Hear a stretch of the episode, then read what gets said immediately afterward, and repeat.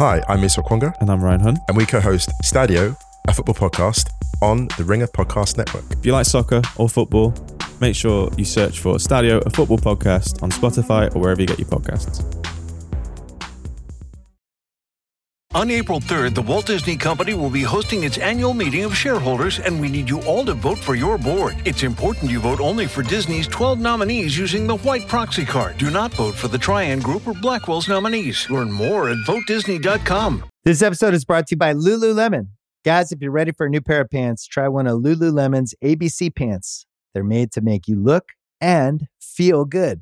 And there's lots of different styles to choose from. My favorite, because I walk around LA every day, I like the joggers. I'm not jogging, I'm just walking fast. But if you're working out, I would try them out. And if you want something a little sleek, maybe business like, maybe try the ABC Slim Fit trouser. But I am a joggers guy. I just, once COVID happened, I was just like, I'm, I want to wear jogging pants and joggers and all kinds of soft pants as much as I possibly can, especially when I'm working out. Ultra comfortable and versatile. ABC pants are really in a league of their own. Buy a pair right now at lululemon.com. It is Thursday, June 1st. As this writer's strike enters its second month, it sometimes feels like the Guild has 12,000 spokespeople, all posting on social media and talking to whatever outlets will listen, including this one. We've heard a lot less of the studio and streamers' position on this labor impasse. That's strategic. The top studio negotiator, Carol Lombardini, has instructed her members not to argue their case in the media. And whenever the top executives are asked about the strike at events, they usually say they support the writers, they hope they can make a deal. And by the way, we have plenty of great content to ride out this strike. But as I mentioned when I had the guild leaders on the show, these issues aren't easy, and I am interested in the studio perspective on these talks. Thankfully, Gail Berman agreed to come on the show. Gail is a successful producer now, co owns her company, the Jackal Group, and has been an EP on recently the Elvis movie and Wednesday on Netflix. But she formerly ran both a film studio and a television network, the only woman to accomplish that feat, actually. In 2000, she was named president of entertainment at Fox Broadcasting and ran that network during an era when it launched 24, American Idol, my favorite, The OC, tons more. Then she left TV and became president of Paramount Pictures for nearly two years. Gail's got a great view of the chaos and anxiety that has come to dominate Hollywood these days and the issues that led to this strike. She's actually not as gracious towards these companies as one might think, which begs the question who is? So today, it's why the studios won't just pay the writers and a side of the strike you may not have considered. From The Ringer and Puck, I'm Matt Belloni, and this is The Town. All right, we are here with Gail Berman, who, in addition to being a successful producer, you are one of the rare people in this business who has run a television network in addition to a film studio. So you are uniquely positioned for today's topic. Welcome, first of all. Thank you so much. Nice, nice being here. We are at the Media in Montauk convention uh, conference in beautiful Montauk. We're looking out at the ocean right now, so It's a great day. it is a it is a nice day. We're in a we're in a good mood. So tell me what you think the industry that this strike is happening in. This was supposed to all be dealt with in 2020 when the business was in a very different place and these companies were sort of riding high on this peak TV. Then the pandemic hit and they punted these issues for three years. Do you think if these issues had been debated and negotiated in 2020, that there would have been a strike? I don't. You don't think there would have been? I I don't, don't. either. I think that um, there was an opportunity then because clearer heads were prevailing. I think well, people were doing well. People were doing well. They were feeling good about where things were. Nobody felt like the air was going to get pricked out of it. it would have been a fight over money, and fights over money tend to get resolved. Yeah. There are always fights about money. Let's face it. Every negotiation that goes on in Hollywood is a fight about money. But this is this is much more profound than that. This is really the future of the creative part of the industry and how can young people sustain themselves in the long run. And I had the the good fortune of having a a definition of back end. And I'd like to see that for young creators. I mean, you don't want to see diminishing returns here. You'd like to see the next generation do as well or even better than your generation. And that's not happening. I agree. But what I'd like to talk about with you is the other side, the studio position, because you've been in that chair. And it's easy to say, just pay the writers. But it's not that easy, especially in this climate. And the argument that these studios and streamers make is that while that business was great for someone like you who came up in the 90s and the 2000s and was part of a television business that really doesn't exist these days. We have to make new models and we have to evolve. And these writers don't seem to be willing to evolve. I don't see it that way at all. I understand from a studio perspective the dogmatic approach that they don't see it at all. They see it. They're grown up people too. They're worried. They really have a good reason to be worried. And I have looked at strikes in the past and said, Really? You're going to strike about this? Mm-hmm. I have. My husband being on the picket line while right. I was, Your husband is well, a television you know, writer. right. Yes. While I was, uh, you know, coming in at five o'clock in the morning, so I didn't cross the picket. line. right. But the issues here are really profound. There are educated people on both sides of this equation. And while it seems that it that there's one or two or three issues that come up in, i on a strike banner, the fact is that the fundamentals here are affecting everybody. Affects non-writing executive producers. It's affecting writers. It's affecting directors, and it's going to affect the talent. And these are the issues we've talked about many times on this show the, the mini rooms where fewer writers are required, the different profit and residual definitions for streaming than are than for linear television. A lot of these more existential questions of whether the studios want to use AI to replace writers, all of that. Why then don't the studios make concessions here? Well, I think they're going to make concessions ultimately.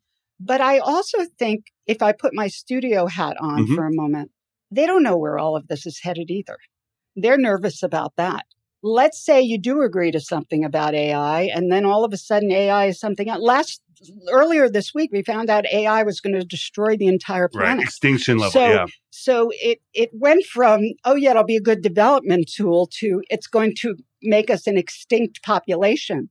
So nobody knows where this all is headed, and so there's a bit of posturing, not a bit. There's a lot of posturing going on on that side, saying, "Hey, you can't tie our hands," and that's understandable too because technology is moving forward, and we can't pretend that it's not we have to make caveats for the improvements here and i'm i'm looking at them as improvements because i think that ultimately technology is a good thing but it It's un, it's not preventable. it comes at a cost and let me tell you the cost of doing 6 episodes after working for 5 years and getting 6 episodes it's tough to justify the ROI on that yeah. it, it is for me Yeah, and you're a, you're a non-writing producer. and i'm a non-writing producer it's tough for me Right. it's tough for a writer too Yeah, you you work on a project, maybe do free work, maybe do five drafts, then you get that coveted green light and it's six episodes and you're paid as if it's six episodes of a 24 episode series, but it's not. but it's not. Yeah. So I come from a universe where 22 episodes is the norm when you're successful. And I want to put the success quotient into this conversation because a lot of what's going on and the talk about what's going on is, hey, everybody achieved the brass ring before. That is not true. Uh, no one ever had their show removed from circulation. That is not That true. is definitely not true. I made more of those phone calls in my career than I care to talk about. yeah, your show's canceled after four episodes, Four and it will never be shown anywhere. It can be canceled after one episode. and, and, and even when the others are in the can. That is correct. so, I mean, the idea that that's somehow a new thing or absolutely Yeah, unacceptable. We're talking about Disney removing shows from Hulu and Disney Plus. Warner has done the same on HBO Max. Yeah, there's a lot of uproar about that, but it's really nothing new. It's just that we have been taught over the past five to 10 years to expect that everything will always be available to us at any time whenever we want. That is correct. I have to say that those people who are crying over this, that's a mistake. It should not be, in my mind, a part of this conversation. This has happened since the first days of television. If it's not happening, your show gets removed. What about the success metric? because that's a key thing in this negotiation that that shows that our hits should be treated as hits like they once were. You are an EP on Wednesday, the Netflix series, which is a objectively everybody knows it, a big hit. And yet the creators of, of that show and the producers are not rewarded more than they would be if it's a regular well, Netflix I think show. this is a really important point, Matt. And I actually do think that this is at the heart of everything, which is that success should bear success for the people involved. And I think when it doesn't, it creates really bad feelings. And you don't get super hits all the time. I've had a few of them in my career and I've been fortunate enough to have that. And I'd like to see the next generation be fortunate enough to have, you know, I have a house up the road here and it's called Malcolm's Landing. And I like to tell everybody it's called Malcolm's Landing for a reason because Malcolm paid for it. Patty Felker, the lawyer, likes to talk about her house as the house that Phil built because Right. her client, Phil Rosenthal, created Everybody Loves Raymond, and that bought her that house. it's not to pat myself on the back to say, oh, look what I have.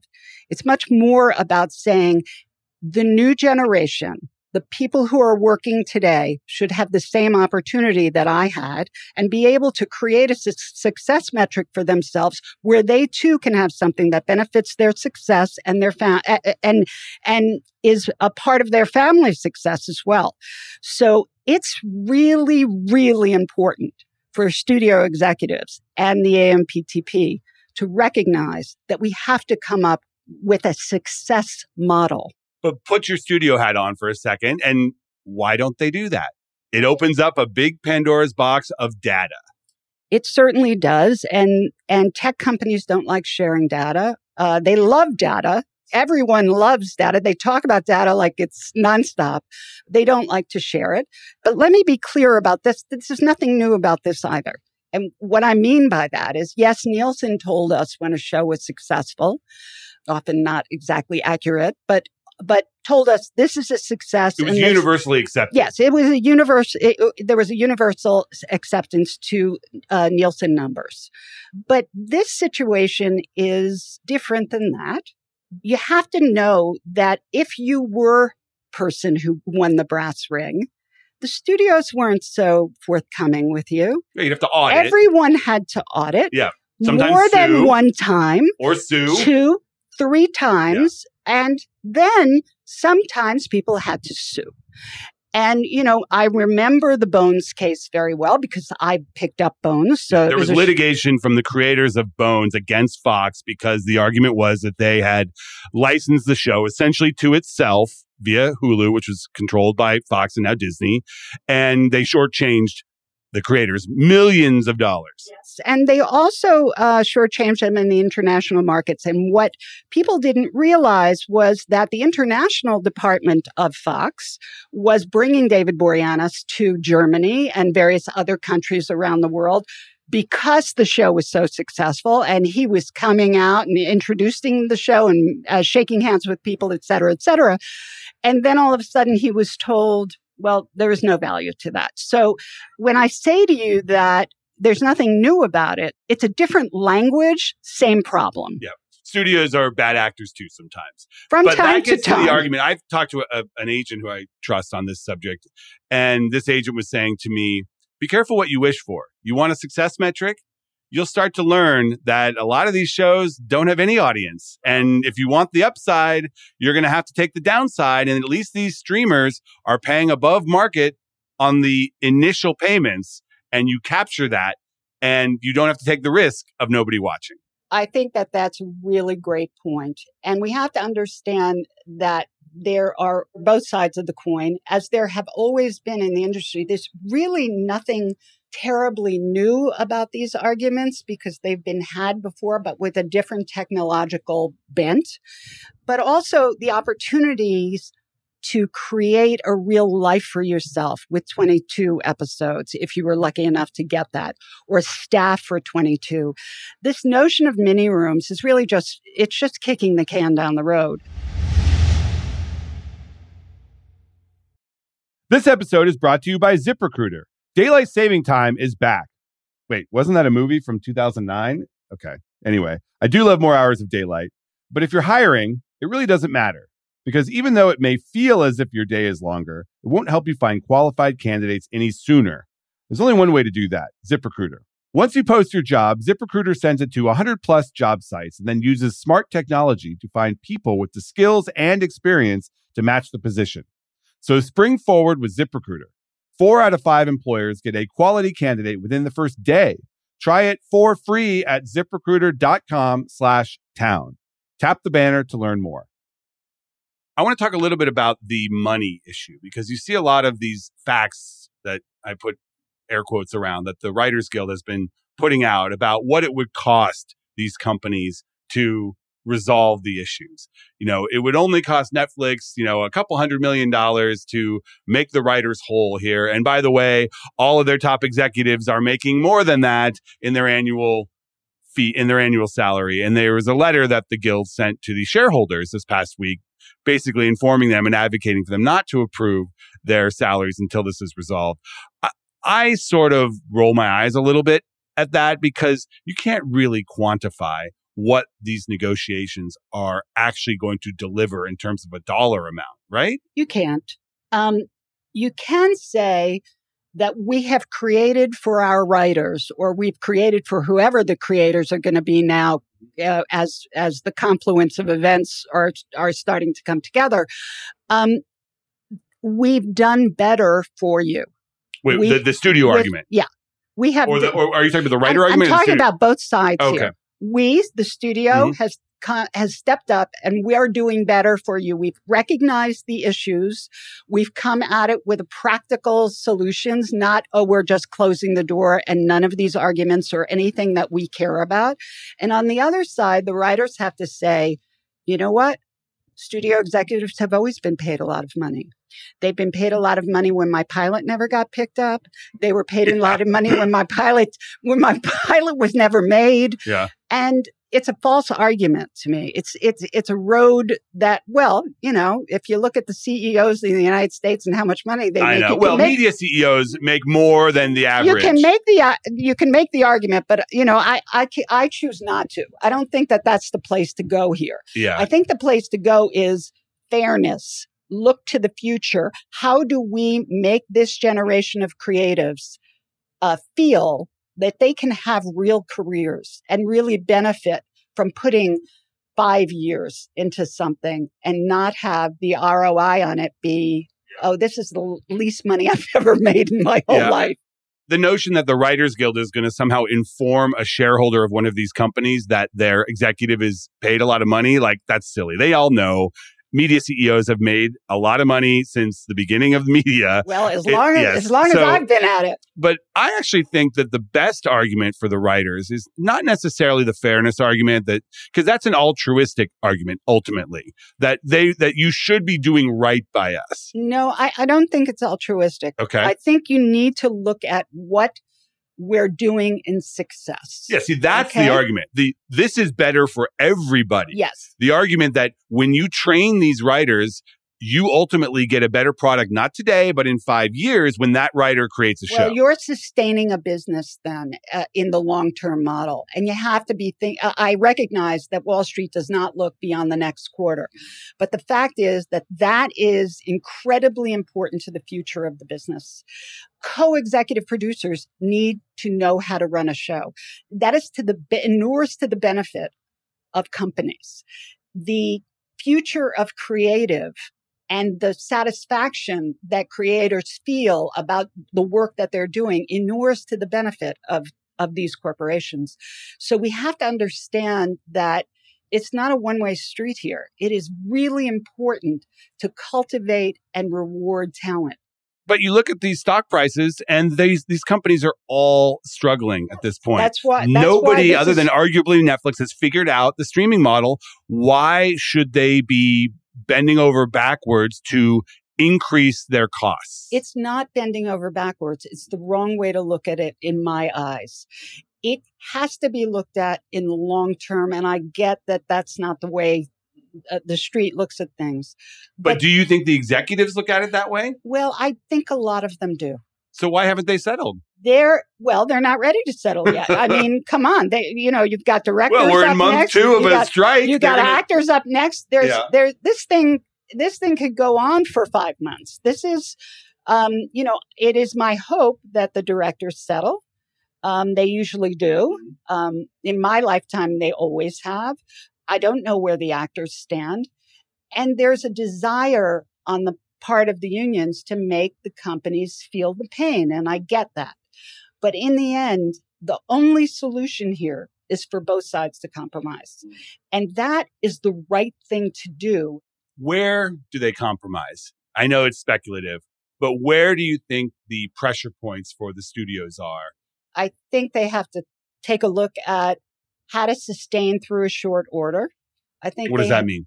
It means if you're only ordering six episodes, how can I make it easier for you to get your next gig? So it's not like all of a sudden they're going to turn around and make 22 episodes. We have to be realistic Sure. about that. It's not their model. But they were also being highly restrictive in Right. the rules around it. Right. Span So- protection. Yes, exactly. yeah.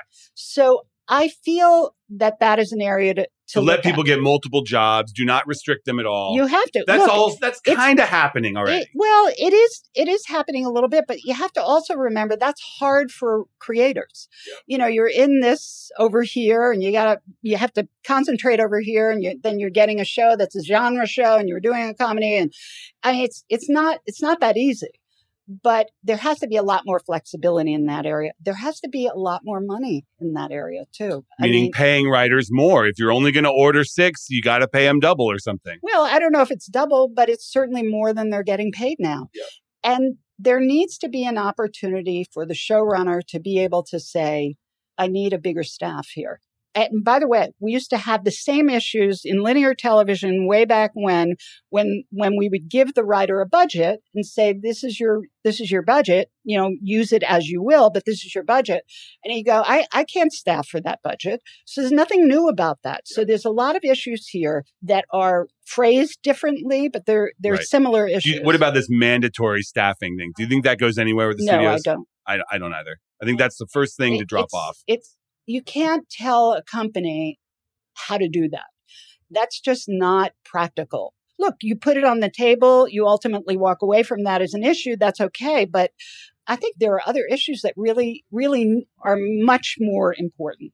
And I get it. It looks good to the membership to say, hey, we, we're, we've got a guarantee of eight writers on a staff. Well, that's never happened.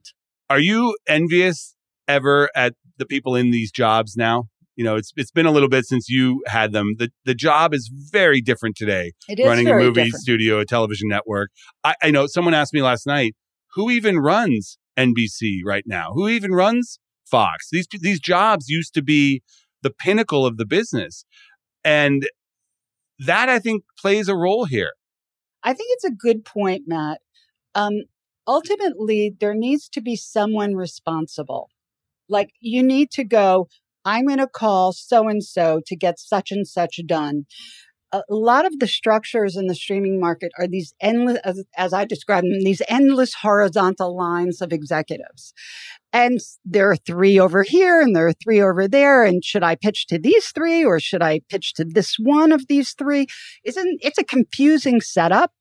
Um, it's confusing for me. Mm-hmm. So I imagine for You're like the ultimate insider. You know, I, these I mean, companies. it's confusing. Like hmm, my my initial instinct is, oh, I'll call Bela. You know, uh, but of Mhm. course that's Bela not. is con- chief content officer right, now. She um, has people working for her. she's a you know, Netflix, She's yeah. she's she doesn't need me calling Right. her. I got to figure it out Right. down here, and um and that's my job and my responsibility. But it's very difficult in in structures that keep reorging. There's so many reorgs. I, I Mm-hmm. literally have to say to people on my staff, "Is that person still working there?" Yeah, I know.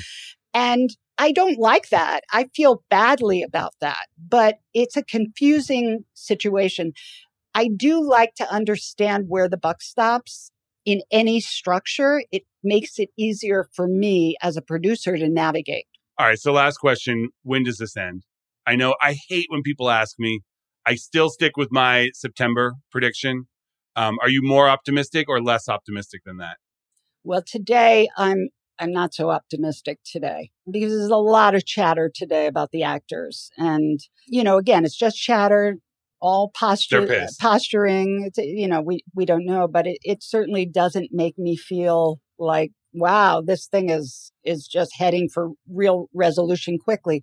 But I do want to reinforce that this is a generation of people that deserve to be able to make a living as creators. We need it. And uh, these companies need that to happen.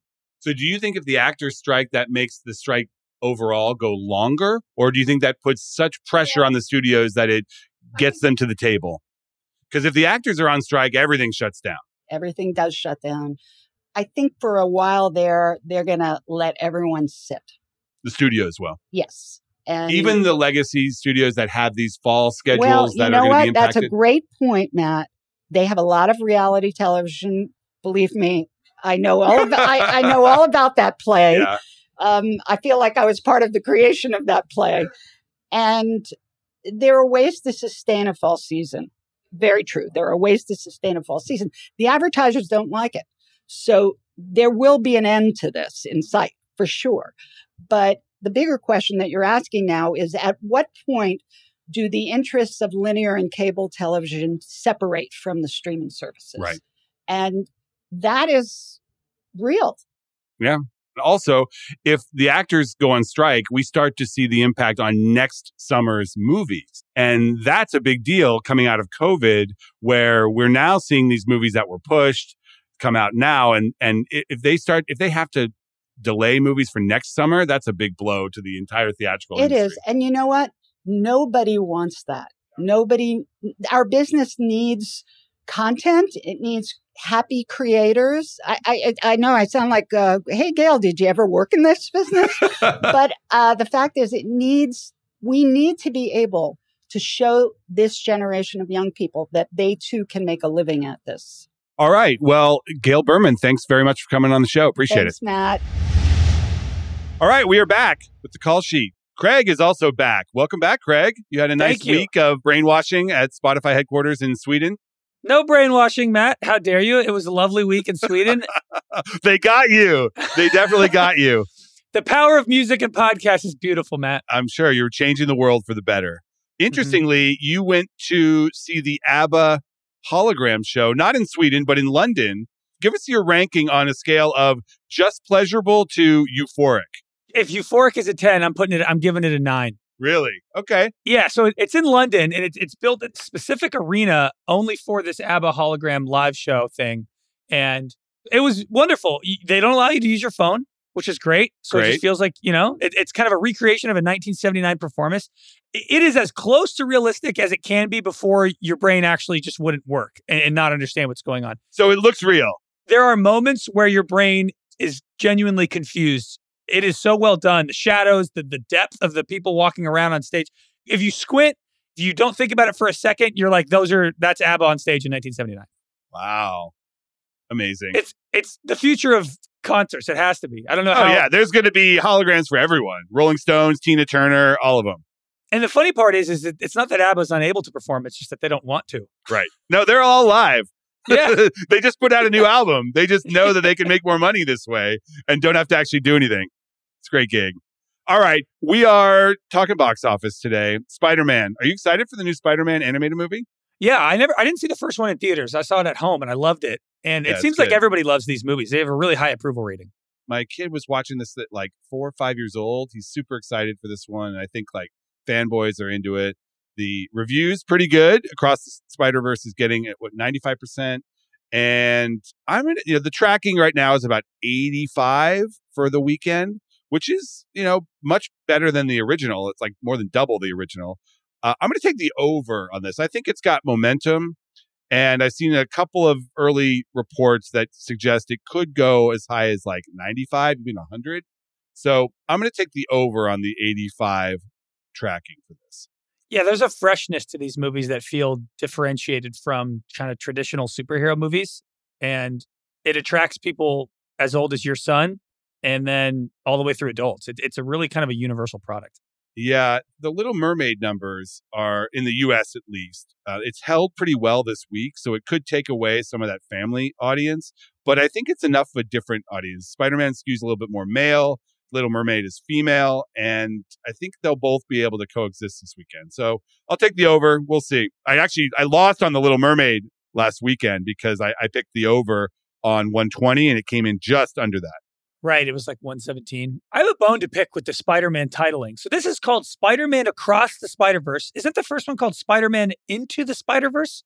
Yeah, the next one's called Spider Man Beyond the Spider Verse. It's like a 70s horror movie. And then the other Spider, the, the live action Spider Mans are like Spider Man No Way Home, Spider Man Far From Home, Spider Man Come Back Home. Like, why are they all so because similar? they're I- meaningless. I, have no idea which I mean, which. the original Spider Man, the uh, Sam Raimi movies, they were just called Spider Man, Spider Man 2, and Spider Man 3. So eh, I, I prefer that. I mean, they, it doesn't matter. We all know what it is. It's Spider Man 2, Spider Man 3. This is Spider Man 2. I mean, it does, they just have to call it something. I mean, I, it doesn't like it doesn't tell you anything about the movie, but who cares? It's Spider Man. You're going to go. I guess. Use a different phrase that differentiates the movie from the first one. I, people are just going to Google Spider Man animated that movie. is a 2. hot take that I guarantee you no studio executive will listen to. So congrats. All right, that's the show for today. I want to thank Gail Berman, my guest. I want to thank producer Craig Horlbeck. I want to thank our editor Jessie Lopez, and I want to thank you. We will see you next week.